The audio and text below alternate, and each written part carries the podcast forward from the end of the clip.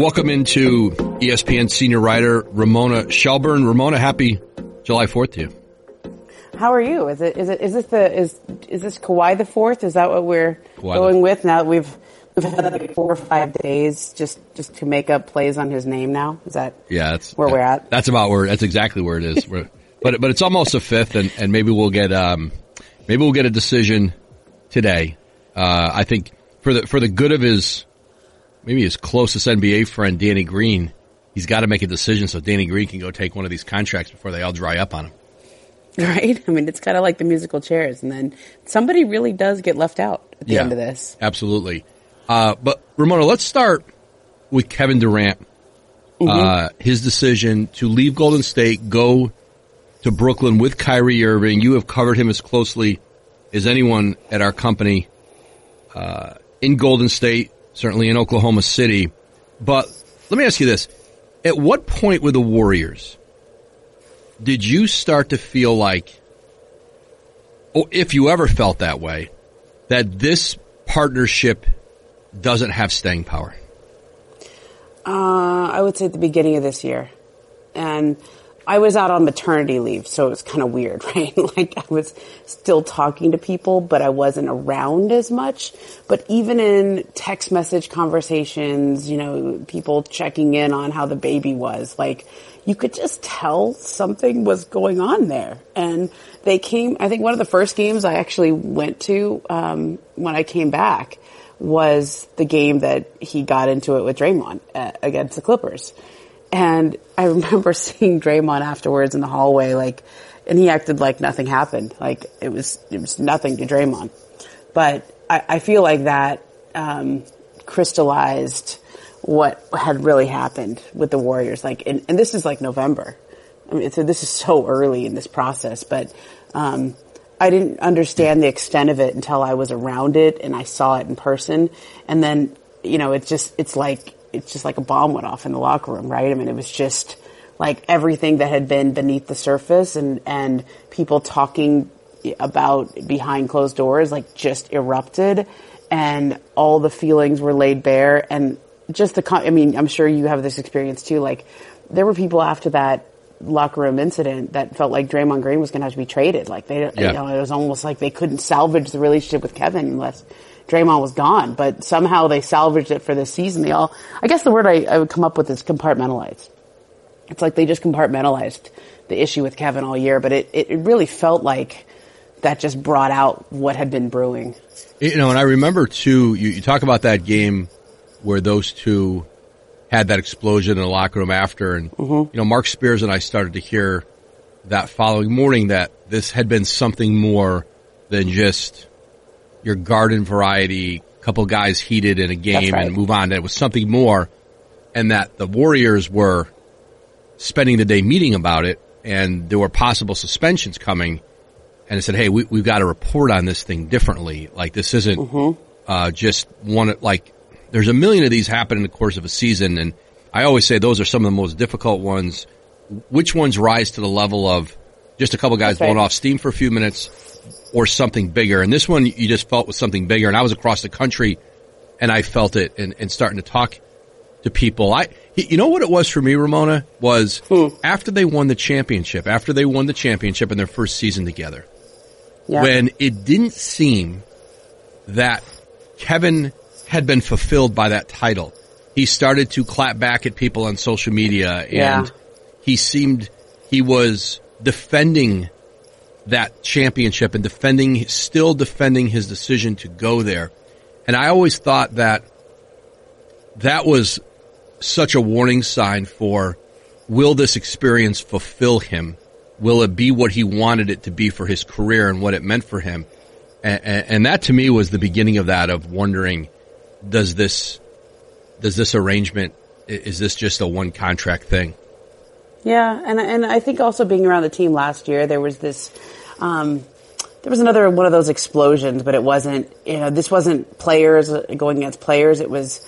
I remember being um, in Utah. It was the last game of the regular season last year, and the Warriors lost by like forty something points. Like it was maybe forty eight points. It was like a terrible game, and they had it. they went into the playoffs, and it was just being around the team last year. You just didn't feel like they had a lot of joy at all. It was just it was uh, uh they, it was a kind of a job. It was, a slog. They were just getting through it, and even when they won, it was this sort of like we're winning because we're the best team and we have the most talent, but there wasn't a camaraderie or brotherhood like I'd seen because I've been around for the whole Warriors run. So I remember the first one, which was incredible. Everybody's you know crowning moment, like the defining characteristic of those Warriors team was just the joy they played with. And, and even Kevin's first year, I felt like there was, um, an us against them. Like I'll, I'll never forget being in Oklahoma City and on his return game, you know, whenever everyone showed up with the snakes and the cupcakes and the shirts and, mm-hmm. and afterward they, you know, they won and it really felt like they had his back. Like there was a real brotherhood there that first year. And they all delighted. You know, everyone was wearing the cupcake T-shirts afterwards. I remember catching Steph Curry and Draymond wearing those cupcake T-shirts, like just kind of taking ownership of that whole thing. And it felt like they had that bond there, but it was really just that first year, you know. And then last year they were they were playing, and they were it was year three for all the Warriors, and they were just getting through it. Um, and and I remember that night in Utah talking to a bunch of Warrior staffers, coaches, executives, et cetera, you know, everyone involved, and it just. It, they they didn't have it right, and they they sort of won in spite of themselves. Um, and then this whole year has just felt like they were getting through it again. It was just compartmentalizing, and I think it was a little better this year. Just maybe Draymond just kind of ripped the band-aid off, and everything was out in the open, and so everybody was kind of like just trying to enjoy the ride. But I felt like all year he was leaving. The only the only question, actually, the only part of me that thought he might stay was towards the end after he got hurt. Well, and, and uh, there was a camaraderie there. It's it's funny you say that because, you, and you mentioned the cupcake shirts and the signs yeah. in Oklahoma City, and you know, and I had said after in the aftermath of that injury, Kevin Durant. Now he paid what a price he paid to do it, but yeah. he no one's ever going to call him a cupcake again, and no one's ever going to question his toughness or what he did to come back and play with the injury and then suffering the uh, ruptured Achilles answers all those things. And I think there was around the Warriors a sense of that this might be this might be an event that would start to push him back toward mm-hmm. staying because the narrative had changed. The narrative of, and I think he wrestled with this, and yep. it was almost like I, to me, I compared it to like the, the the great player in baseball who came to the Yankees, and you know, and I'm not comparing, I'm not comparing Kevin Durant to A Rod. I'm not, but it was Derek Jeter's team. He was always going to be the most popular player there. Just like Steph, Steph Curry is the Warriors' Derek, Derek Jeter. And whoever you bring in, you could bring in LeBron James there and you brought Kevin yeah. Durant. And it's, it's, and, and, but now all of a sudden, like, there was a validation there of his time there and what he was willing to sacrifice I think the question had, I think part of the criticism that people had had of Kevin or whether it was a criticism or it was a fact was that he hadn't really sacrificed much of his game. They all sacrificed mm-hmm. their game when he came in. And here comes Kevin who, you know, really sacrificed his body and, and put his career on the line in that mm-hmm. moment. And there would be this, you know, you thought maybe there's going to be this kinship with the fans there with his teammates. And now it was going to go from being this and the way it was narrated was it was this front running story. Kevin had come to a 72 mm-hmm. win team and he had jumped on this and they won uh, two titles. He's the finals MVP.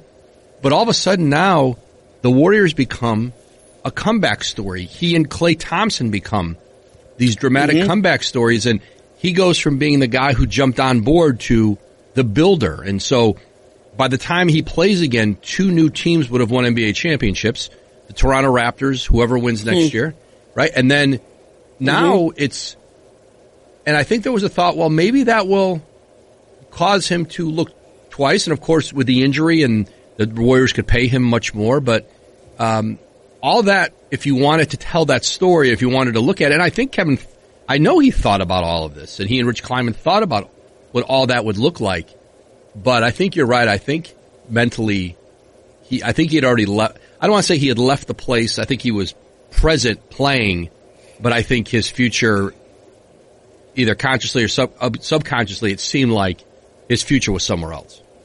Well, you know what's interesting about Kevin is that I, I just think that's his essential nature. I remember I talked to him, um, it was before they went back to Oklahoma City the first time. And, um, he was doing interviews with everyone, right? Like we always had this, this joke, you know, usually it's exciting when you get a player of his magnitude to give you a one-on-one, right? After, after practice, you get somebody for 10 minutes and that's like, that's a pretty big deal usually. But that first year Kevin gave every, it was like everyone got a one-on-one with Kevin, like whenever you wanted.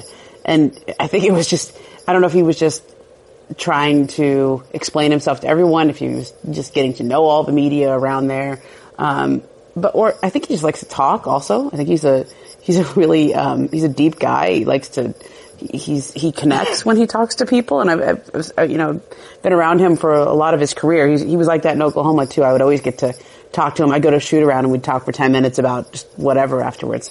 Anyway, we were in, we were in Houston and, he said, you know, talking about how he left Oklahoma City and, and why he was in Golden State. And he just said, you know, look, I didn't, I didn't get to do college. I can, I did a little while and then I left there and I, I, didn't get to have the same experiences in college that most people do. Like I didn't get to go around Europe and go backpacking. I didn't get to go do all those normal things that people do when they're growing up. And I'm not afraid to admit that I'm still kind of looking for who I am, that I'm still finding myself.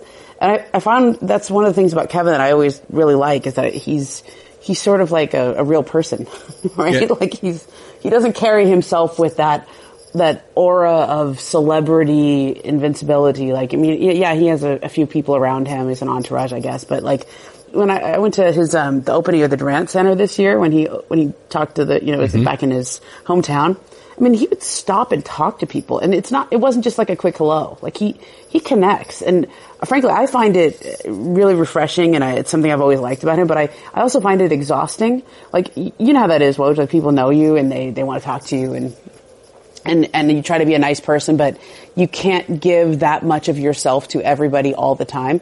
And, and whatever you and I experience on a daily basis, multiply that times a thousand if you're a player like Kevin Durant but like he really does try to connect and I think he gives a lot of himself all the time. And so it's for, you know, people always think about why is he so, you know, engaged with people on social media? Why is he so reactive, so sensitive? That's the word people use with him. I just think that's his essential nature. I just think that's Kevin. He's a, he's a real human being and he's kind of still looking for himself. And I, I actually think this trip to Brooklyn, I think this decision to go play with his, his friends is, uh, is going to sound a little bit reductionist, but it's kind of age appropriate, right? right? Like, like the Warrior guys, they're all kind of older and they're a little more, they're at a different stage of life. Like, you know, Draymond has, has a kid now and he's, he's engaged and Steph's married obviously with three kids and Klay is on planet Klay, I guess is the right way to put that. But, um, Andre's older, is, you know, his family and Kevin didn't really fit into that social group there. And, and I really do think that that's kind of part of it. He's just still kind of on his journey finding himself how do you imagine it will go with Kevin and Kyrie Irving together? I mean, there are any number of choose your own adventure doors here, right?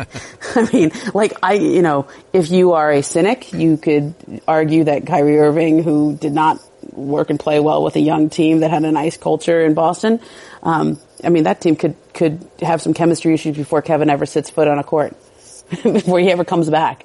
Um, I, I don't know. I really don't. I mean, you're, it, it's like Kevin's going to be gone a whole year. Is he even going to be there? Is he, yeah. or is he going to be rehabbing in New York? Is he going to go to Germany? Is he going to, I mean, we don't, like, how, how much are they even going to be together that whole first year? I, I, do, you, do you have any information on that? Do no. You, the plans there? No. And I think, uh, I think there probably is a plan there yeah. of how they're going to do this. And I would think he'd probably spend most of that time around New York. That's where, you know, I mm-hmm. think his, right? His doctors are there and the Nets. Yep.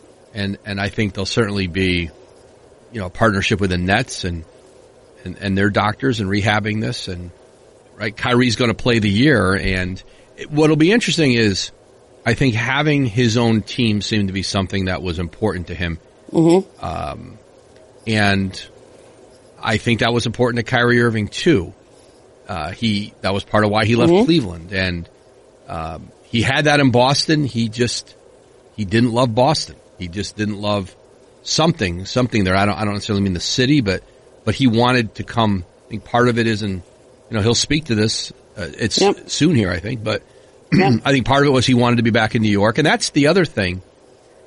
Like I remember being at a Nets Golden State game uh, early in the season in Brooklyn, and the Nets were were playing pretty well. Caris LeVert had, I believe, he hadn't been hurt yet, and uh, the Nets were very competitive. I think with the Warriors. I think the Warriors pulled away late, and I remember standing outside the locker room. In fact, with with Rich Kleiman, and uh, he was waiting for Kevin, and at that time, the conversation was not really about the Nets, and if it, this there was this feeling of if Kevin left, he'd he'd move toward the Knicks, and and I remember talking to Rich then. We were just talking about the Nets that night, and we were looking at you know the, the things, uh, you know Sean Marks that might have just walked by in the hallway or something, and we, we're looking at the roster and the environment there and the players, and I remember Rich saying something. We, we're just we're really as an observer. I don't think so much as Kevin's business manager, but just as a basketball fan. He's a New York guy and he's a big St. John's guy, and he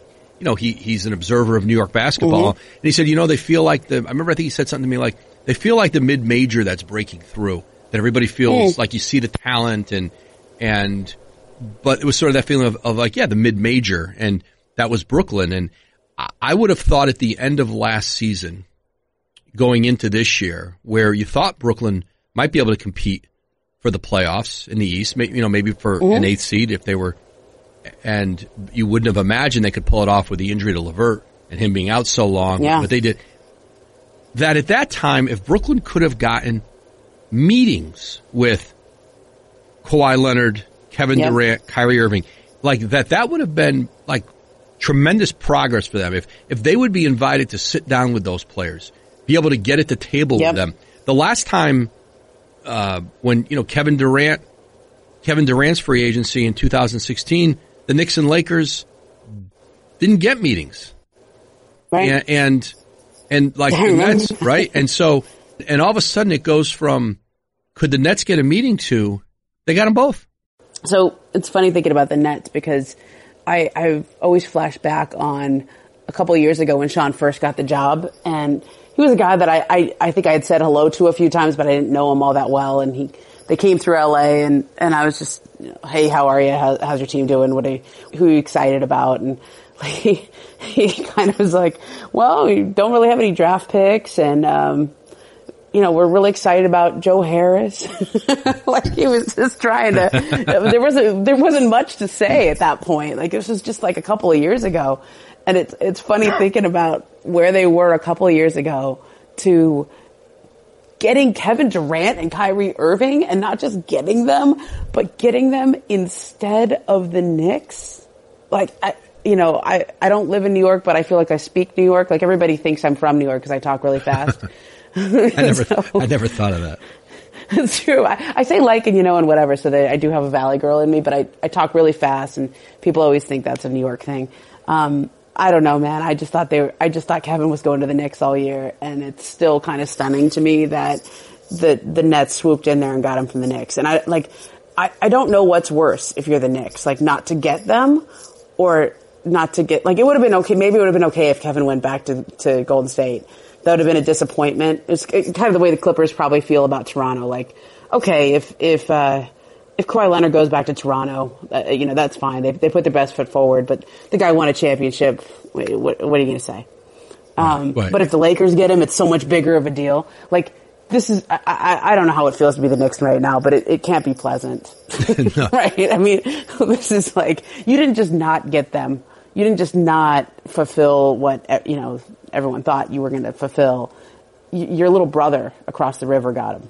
Well, you know, and it, and it, it validates Ah. it, uh, Ramona, the, the move from New, the move from New Jersey, Yeah. from East Rutherford Really to does. Newark to Brooklyn, that I, what I always wondered was, would it matter? Would it matter that they, would it matter much more? I knew it, it had, being in Brooklyn has more cachet than, Mm-hmm. as Bob Ryan's famous line, the exit 16W Nets. Yeah. And I live in Jersey and I go by, I go up and down the turnpike and I always think about Bob Ryan when I go by exit 16W, one of his great lines. And so the fact though that it could become a destination because you look at like attendance and local TV ratings, they have the best television team in the league. They've got Ian Eagle. and Uh-huh. the ratings are low. There's just not this. There's not this big Nets fan base. But what you Yep. started to see in Brooklyn was people who appreciated like this year how they play. More and more, I would talk to people, and you'd you'd anecdotally get it, and you'd see it. Wow, they were a fun team to watch. You liked the way they played the game. You liked the way Kenny coached them. You you you saw the potential. They were fun to go by, like because it was always you'd buy a ticket for who was coming in the play, and and all of a sudden people were starting to go see the Nets, and the fact that they could they answered that question that I did, and it just shows. And you mentioned talking to Sean early on, and the fact that hey, we don't have draft picks, and we don't really have any. They didn't really inherit talent that they were going to keep. They had Brook Lopez uh, and Thaddeus Young, but they were going to move them for assets, and they moved. I mean, look at that. The two trades they had to hit. Jeez. They move Brook Lopez to get D'Angelo Russell, and they resurrect Mhm. his career. They move Thaddeus Young to get the 20th in the draft on draft night, and they get Caris LeVert, who comes Mm. off of two straight years of of foot injuries that ended his seasons at Michigan, and there were a lot of questions. He he was a lottery talent, and they hit it on him. And and Yep. two two players who one in Russell, who became an All Star, and LeVert, who I think is going to be an All Star more than once in his career. And hey, listen, I don't know if they get do, do they get those free agents if D'Angelo Russell and if, that team doesn't play the way they do and demand your attention and demand that you pay attention to them as a, as a serious suitor for you. I, I don't know, like those players allowed them to sit at the table with those two and, and, and they did it. But I, I just think it's, it's remarkable. And, and the thing Sean and Kenny never did, they didn't talk about, they didn't make ex- excuses around their building. Like they, they would tell Yep. people there and they set the example of it. We're not going to complain about it. We're not going to whine. We don't have picks. We're not going to complain about what happened with Billy King as GM and the fact that the picks were all gone. Like we're going to work every day and we're going to find ways. We're going to find Spencer Dinwiddie and Joe Harris, you know, essentially on the scrap heap. And, and we're going to bring those guys in. We're going to do our research on D'Angelo Russell and not have this, you know, everybody else had this judgment about him at 19 years old that was, that he was a washout and that he was not a leader. He wasn't a good kid. And they, they dug deeper than that. And, you know, here it comes Jarrett Allen getting, drafting him in the twenties. Um, and so, and up and down the roster, they have some players who've yet to play a lot of minutes who, who are going to be good. So they showed the, the will those two had, the spirit of those two and the way it impacted their program and the kind of people they brought in to it every day that, that elevated the thing. All of a sudden it puts you in position to be able to sit at the table with, with Kyrie and Kevin and, and those guys say, Hey, this is a platform, this is a platform that can work for us. Yeah, I mean it's, and it also it takes a little guts here because I know today is the day that the the Nets absolutely win the press conference. They win the back pages of all the tabloids in New York, right? I mean this is a great day for Brooklyn, um, but it takes a little intestinal fortitude to sign up for this. Kyrie coming off what happened in in Boston, and then Kevin coming off a, a catastrophic Achilles injury. I mean, and one of the things that I think became very clear to me in reporting on this is that the Knicks didn't have the stomach for that. I mean, they, you know, they didn't, they didn't want to max Kevin Durant. Jim Dolan, the owner, the whole week. I mean, you and I had been talking about that. Like, we'd been hearing this, uh, that, that Dolan wasn't sure if he was going to do that. And, and uh, some of that I thought was chicken and the egg. Maybe he was afraid he wasn't, they weren't going to get him anyway. So why would he do it? Um, but I really think a lot of this was just scar tissue from Amar'e Stoudemire, from Joakim Noah, from the experiences they've had at giving big contracts to guys with a coming off a major injury or who have injury concerns. And the Knicks just didn't do it. And and I think that's that's that was strike one. Um, but I think maybe where they lost the whole game was in misreading the situation and how close Kevin Durant and Kyrie Irving were. Like I I had heard all along like Kevin was going to make his own decision, that, you know, he wasn't dependent on anybody else. And I, I still, I think he did make his own decision, but I, I don't think you can under, understate how close that friendship he has with Kyrie Irving and especially DeAndre Jordan was. Um, and the Knicks, they decided they were out on Kyrie Irving kind of early. And it, it, you know, some of that is a chicken and the egg thing too. They Yeah. were out because he was out. I was, I think okay? Kyrie Irving was, you know, out, was out on the Knicks. Yeah. But but they, but they kind of stopped and they, they made sort of a calculated decision of like, okay, you know, uh, Kevin, uh, sorry, the Kyrie needs Kevin a lot more than Kevin needs Kyrie. And, and they were wrong.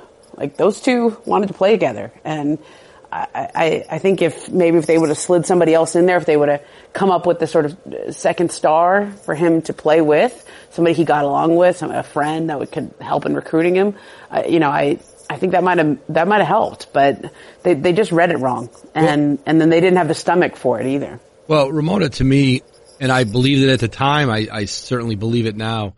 The impact trading Kristaps Porzingis had on this organization, and the fact that even when a new regime took over, that they didn't fix this relationship, that yep. they didn't do their part. Kristaps came to New York as a, and I was there with him the first day he showed up. I remember sitting mm-hmm. in the back of a SUV with him, and it was a, it was before, it was before the draft. It was, he didn't know he was going to play for the Knicks. He didn't know, uh, it might have even been before the draft lottery. And I'll never forget him kind of craning his neck, kind of looking out his window the way anyone does who's in New York City for the first time and looking at the size of the buildings and, and kind of, you know, mm-hmm. really being excited about it. And we went to lunch and I sat and did an interview with him. And, you know, sometimes you do interviews with players at that age and they're not ready to have much of a conversation. Uh, mm-hmm. it, it's hit and miss, you know, like anybody else. And he was so driven and determined to a really erase the idea that hey, I'm one of these. Don't compare me to, uh, you know, Darko Milicic or yep. Tskitishvili from Denver. like, like if you think I'm one of those guys, you haven't done your homework. You haven't watched me play. You don't know mm-hmm. anything about me. And I remember asking him what what he really what he imagined in the NBA. He was playing in Spain and what he imagined. What about the NBA coming to the states?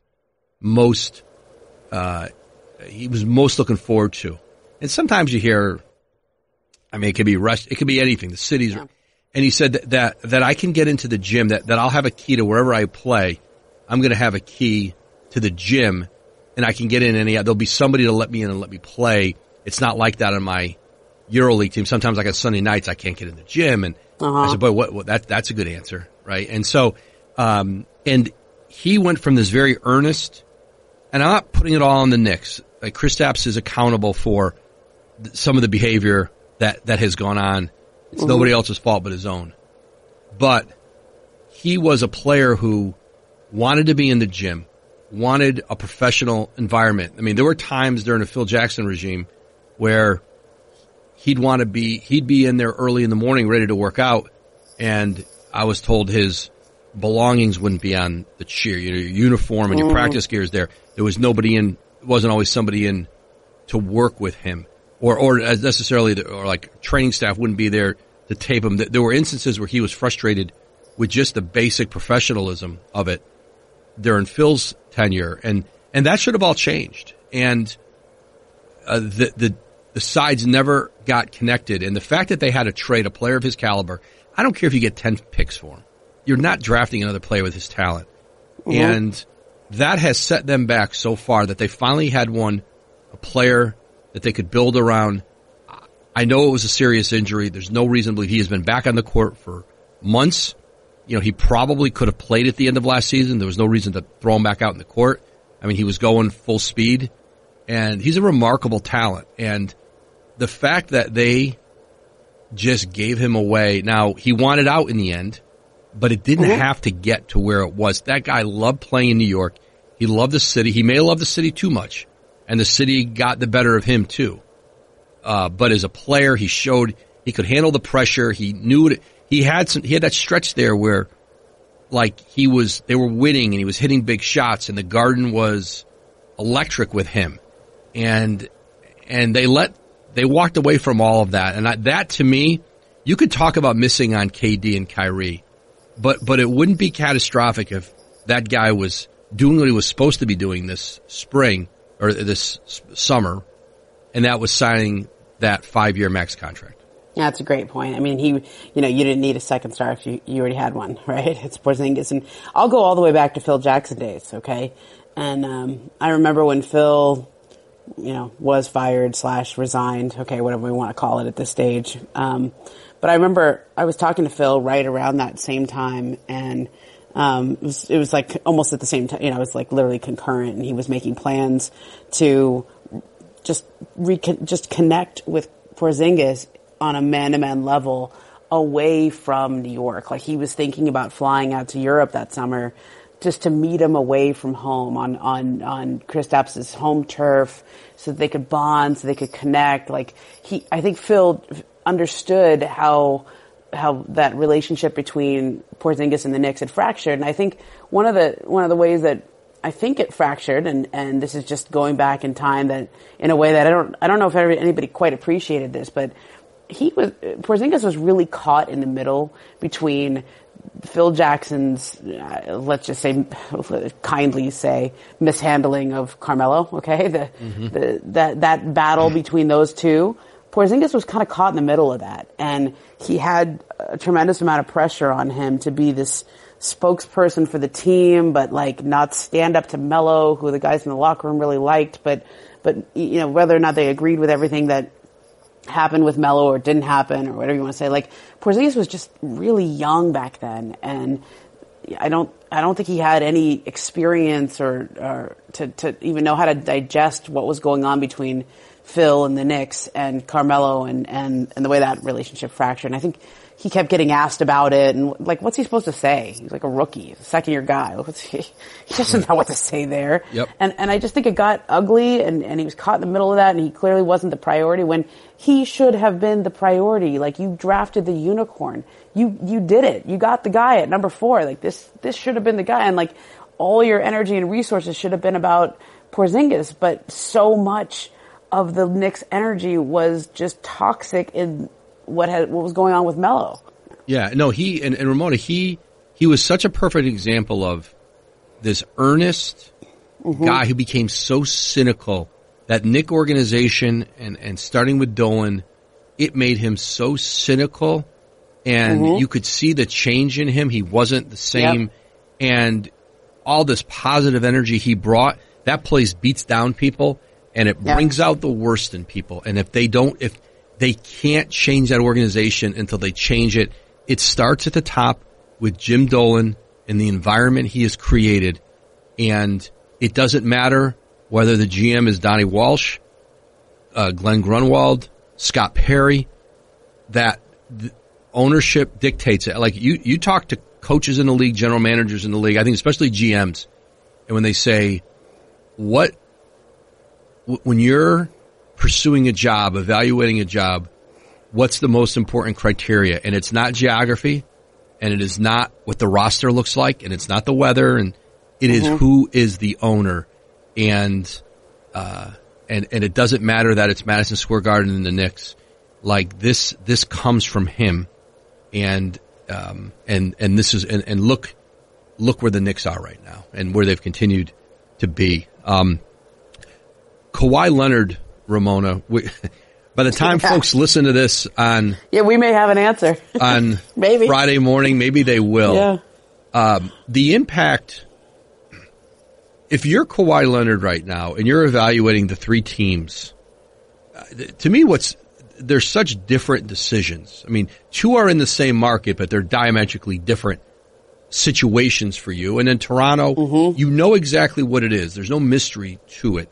He lived it. He won a championship there. They'd be a. Mm-hmm. I, I think at worst they'd be, they'd be a co-favorite in the. I think they'd. I think they'd be the favorite to do it again, wouldn't they? With a healthy. I think. I thought in Toronto they felt there's a healthier version of Kawhi that will be back next year. Yeah. There'll be a more well, explosive version. Back. Yeah. You know, uh, Anunoby, if people forget, like OG, Anunoby got hurt and missed the whole playoffs. And, and if you are evaluating the future in Toronto, not just Pascal Siakam, but OG Anunoby is going to be, you know, a very good starter, and you've seen growth with him. And Fred VanVleet, they have, um, they have some pieces to go around him when Kyle Lowry and Serge Ibaka and Marcus Gasol are at an age where they're not, you know, they're not impact players, or you may not, you may have moved on from them. And by the end, mm-hmm. let's say how maybe the end of what would be his next contract. But if you're Kawhi Leonard right now,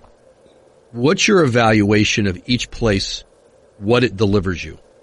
Well, I mean, in Toronto, you have a brotherhood with the guys that you won a championship with. I mean, he, you know, he looked happy, right? Didn't he look like he was having fun with those guys? Like he, had, you know, but, but by whatever. the end, and I and I think yeah. I think there was a lot of feeling out among those yeah. players. And I think there was a sense early in the year, and I don't think he did much to push back on it early.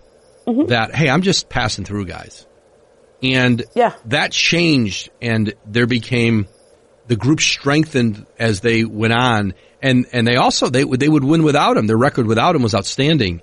Yeah, and, seventeen and four. Right, and they they, they yeah. knew they had a really good. They knew they had, a, and then and I think when Marcus Gasol walked in, when Masai Ujiri made that trade for Marcus mm-hmm. Gasol, and think of how lucky they were. I remember there was about 45 minutes left in the trade deadline when I found out that deal was done and reported it, and it was only Memphis had just really shut the door with Charlotte. Charlotte was really close yeah. to getting that deal for Gasol done. They didn't want to.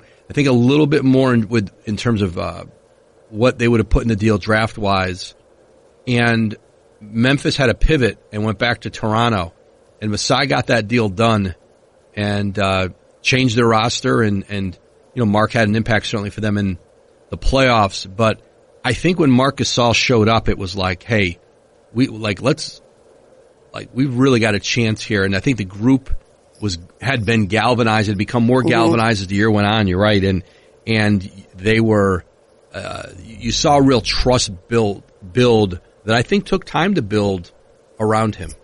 Yeah, I mean, look, the way Toronto is run is like a it's like a corporation, and you have ownership, but it's it's a really non-traditional ownership structure, right? There's like they're owned by Maple Leaf Sports and Maple Leaf Sports and Entertainment the Larry Tannenbaum's the the acting owner, but he's this isn't like Jim Dolan owning the team. This isn't like Jeanie Buss or it's just a it's a it's a Robert Sarver, whoever you want to come up with, right? These are this is it's it's almost a just a very corporate structure where Masai has autonomy over his end of the business, and Nick Nurse has autonomy over what he does, and then Alex McKechnie has autonomy over what he does in the sports and sports medicine department. And there's on the one hand, what they've done is they've they've sort of run it like, okay, if we if we if Masai's not doing his job, he has to be publicly accountable for that. And if Nick Nurse isn't doing his job, he, he's accountable for that in the same way that you would be in a business, right? Like it's not, it, it, it just feels very different than other organizations when you're, when you're around it. Um, but I think the one thing that's really underrated is the, the autonomy that Alex McKechnie has in running the sports medicine and I mean, like whatever he says goes. This isn't Masai, you know, pushing him or, or Nick Nurse saying what's going on. Like Alex just comes in and says, "This is how we're doing this," and this is when Kawhi is playing. This, I mean, he he came up with this whole. We, we laugh now about this load management term, but like that, that's that's Alex McKechnie. That he just he he coined it. He's he's doing it, and and I think over the course of the year, like because you have this really business like approach there, um, it it um, it just earned trust, and it, it didn't it didn't feel weird that Alex had all that power, right? That Alex really could put Kawhi in a completely different protocol than almost anybody else in the mm-hmm. league. But he did it, and he just said, "This is what's happening," and and nobody questioned it. And I, I think um, one of the things Masai's done is like he looked at that team that had just you know flamed out in the playoffs uh, too many years in a row. He said, "We're not good enough." So whether that means trading DeRozan, Kyle Lowry, trading, you know, switching Dwane Casey and, and Nick Nurse, like they, his, calculus was, it's just not good enough. We're losing the playoffs. And I, I think if they wouldn't have won this year, if he doesn't swing that trade for Kawhi Leonard, I'm not so sure they don't tear that thing down. Uh, you know, they they, well, they, they would have absolutely torn this team down. There's no question. Right. They, they, they, and that's right. Yeah. So so like if if you go from the, the, the prospect of completely tearing it down and building around, I, I, I assume Siakam would be the guy you build around, um, to winning a championship. Like that's, like, I'm a poker player, so I, I know how that feels. I mean, you just, you just push all your chips in the middle of the table and like, let's, let's go. One last, one last roll. And I, I think the player, it almost takes all the pressure off. Like, okay, hey, win or we're to tear it down or Kawhi's to leave or, you know, whatever it is, but this is our last, you know, roll at it. Uh, let's play a couple more hands and that's it. I think it just felt they. That's why they felt so loose. I was when I was around that team, all, especially in the in the finals. Like they just really felt like they were going for it. There was no pressure on them, and if they didn't do it, everybody kind of knew what that meant.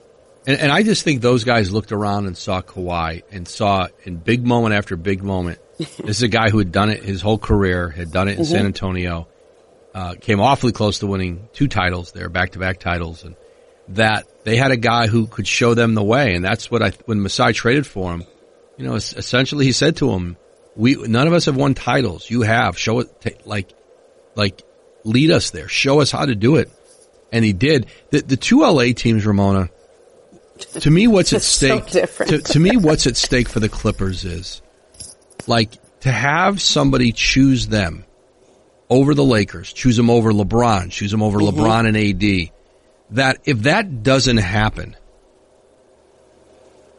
it is hard for them. They have done everything right since they reshaped this front office. They've done every, mm-hmm. they've made every right decision. They've done it like it's been textbook. It's been, um, it's, it's really respected around the league.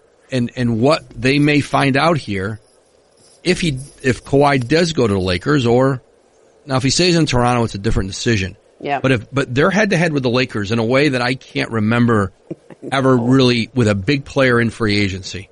Uh, with a big player in free agency, ever being head to head with them. Yeah. Where, and, and if they don't get him, it's going to be harder for them to make the case of, and, and even the next one who might come down the line, does the next great player want to be in the shadow of that Laker team? Like now Kawhi could separate himself from and say, I'm going to do it the way I've always done it, which is built around me. Uh, mm-hmm. Uh, I don't want to be part of a super team. I'm the guy who beats super teams. That could be the decision he makes. Or he jumps on board with one and, and is a part of it. But the Clippers, it, it's a tough one for them perception wise, I think to recover from. Like they're never going to overtake the Lakers. You know this better than anybody. You live there, you work mm-hmm. it. The Lakers yep. are the Lakers. And if even if the even when Lob City was going and the Lakers weren't any good, it was well, what's wrong with the Lakers? Like Chris Paul was getting booed at Dodger yeah. games. Like he'd show up to a Dodger game and they'd be like, "Everybody, Chris Paul!" It was like right after the trade.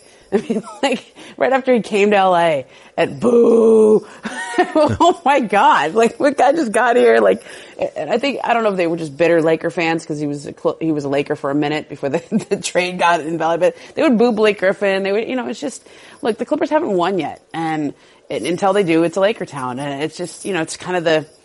I, I don't. I don't think the Clippers have a problem with that. I think that's kind of their brand, right? Like they're the, we're, they're the hardworking team that just goes about their business and they, they play hard. We don't tank. We, you know, we, I, I, I agree with you. It'd be harder for them to recover. And yet I also feel like they actually still could be like a five seed next year, even if that, they don't get him. That, that's right. But they, but, but to win, they, this is a, there's a blueprint there for the personality of the team they built, the head coach they have, mm-hmm. the owner they have, who if you want to live in, you know, if you want to live in Southern California and live on the West Coast and have that Steve Ballmer and have access to him for your career, uh, the personality of the star player who who has shown that all the things that the Laker platform offer may not appeal as much to him as they might to others. Mm-hmm. Like there's a blueprint there where we'd say, boy, if they were ever going to get one, this would be the one they'd get. And if they don't get this one, Ugh. who'd be, and I'm not talking, listen, they'll get a yeah. player six through 10 or 10 through 15 in the league. Yeah. But those don't win you championships. They got a player who's one through five. And the one yep. through five guys are the ones that you, you find the right pieces, you put them around, and, and as Kawhi has shown twice now, you, you win a title with them. I mean, I think it's it's that big of a swing. I mean, literally, like whatever team he chooses, you pick them as the favorite. like I think if he goes to the Clippers, you're like, yep, I'd, I'd pick them to win the West. I, I probably would. Would you? Uh, maybe, yeah, maybe I'm not going to write off Golden State just yet. Utah looks really good.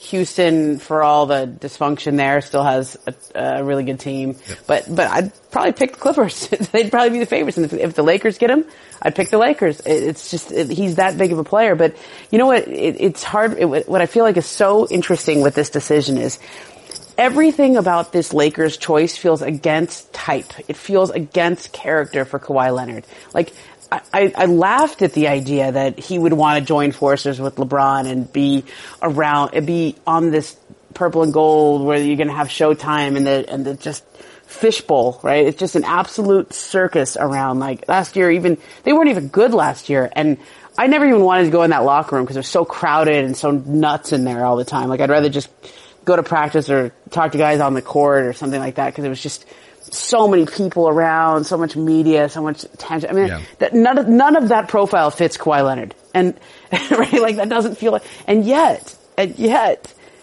I think you could make a case for it in the sense that he's proven that he's the dynasty killer. He's proven he can win without, he can win on his own.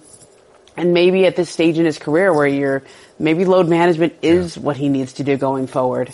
Like, this might be the right fit because it could be the all load management team, right? AD can be, they can all play 66 games a year. Right, right. Well, just- Well, it, it's going to be it's going to, it's going to be a remarkable finish. I don't think we've had um, we we have not had a free agency that I think was I think especially having three teams. I think we've had some where Yeah. guys are choosing among two, if indeed he's really serious about all three. And maybe in his mind there were only listen.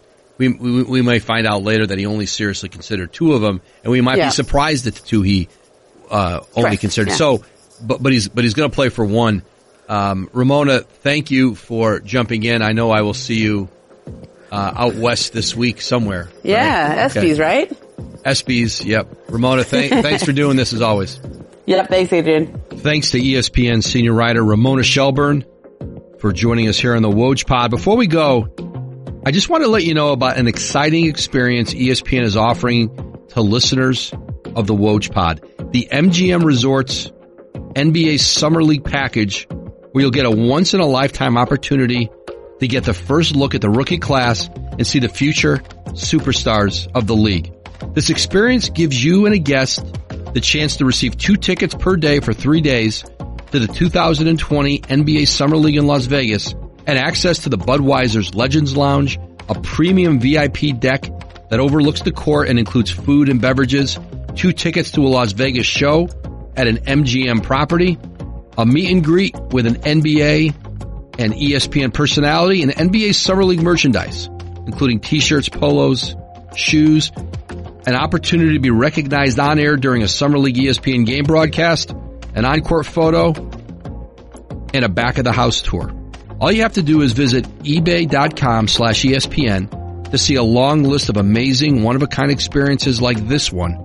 The MGM Resorts NBA Summer League package, a dream come true for any NBA fan anywhere, and especially for the Woj Pod listeners.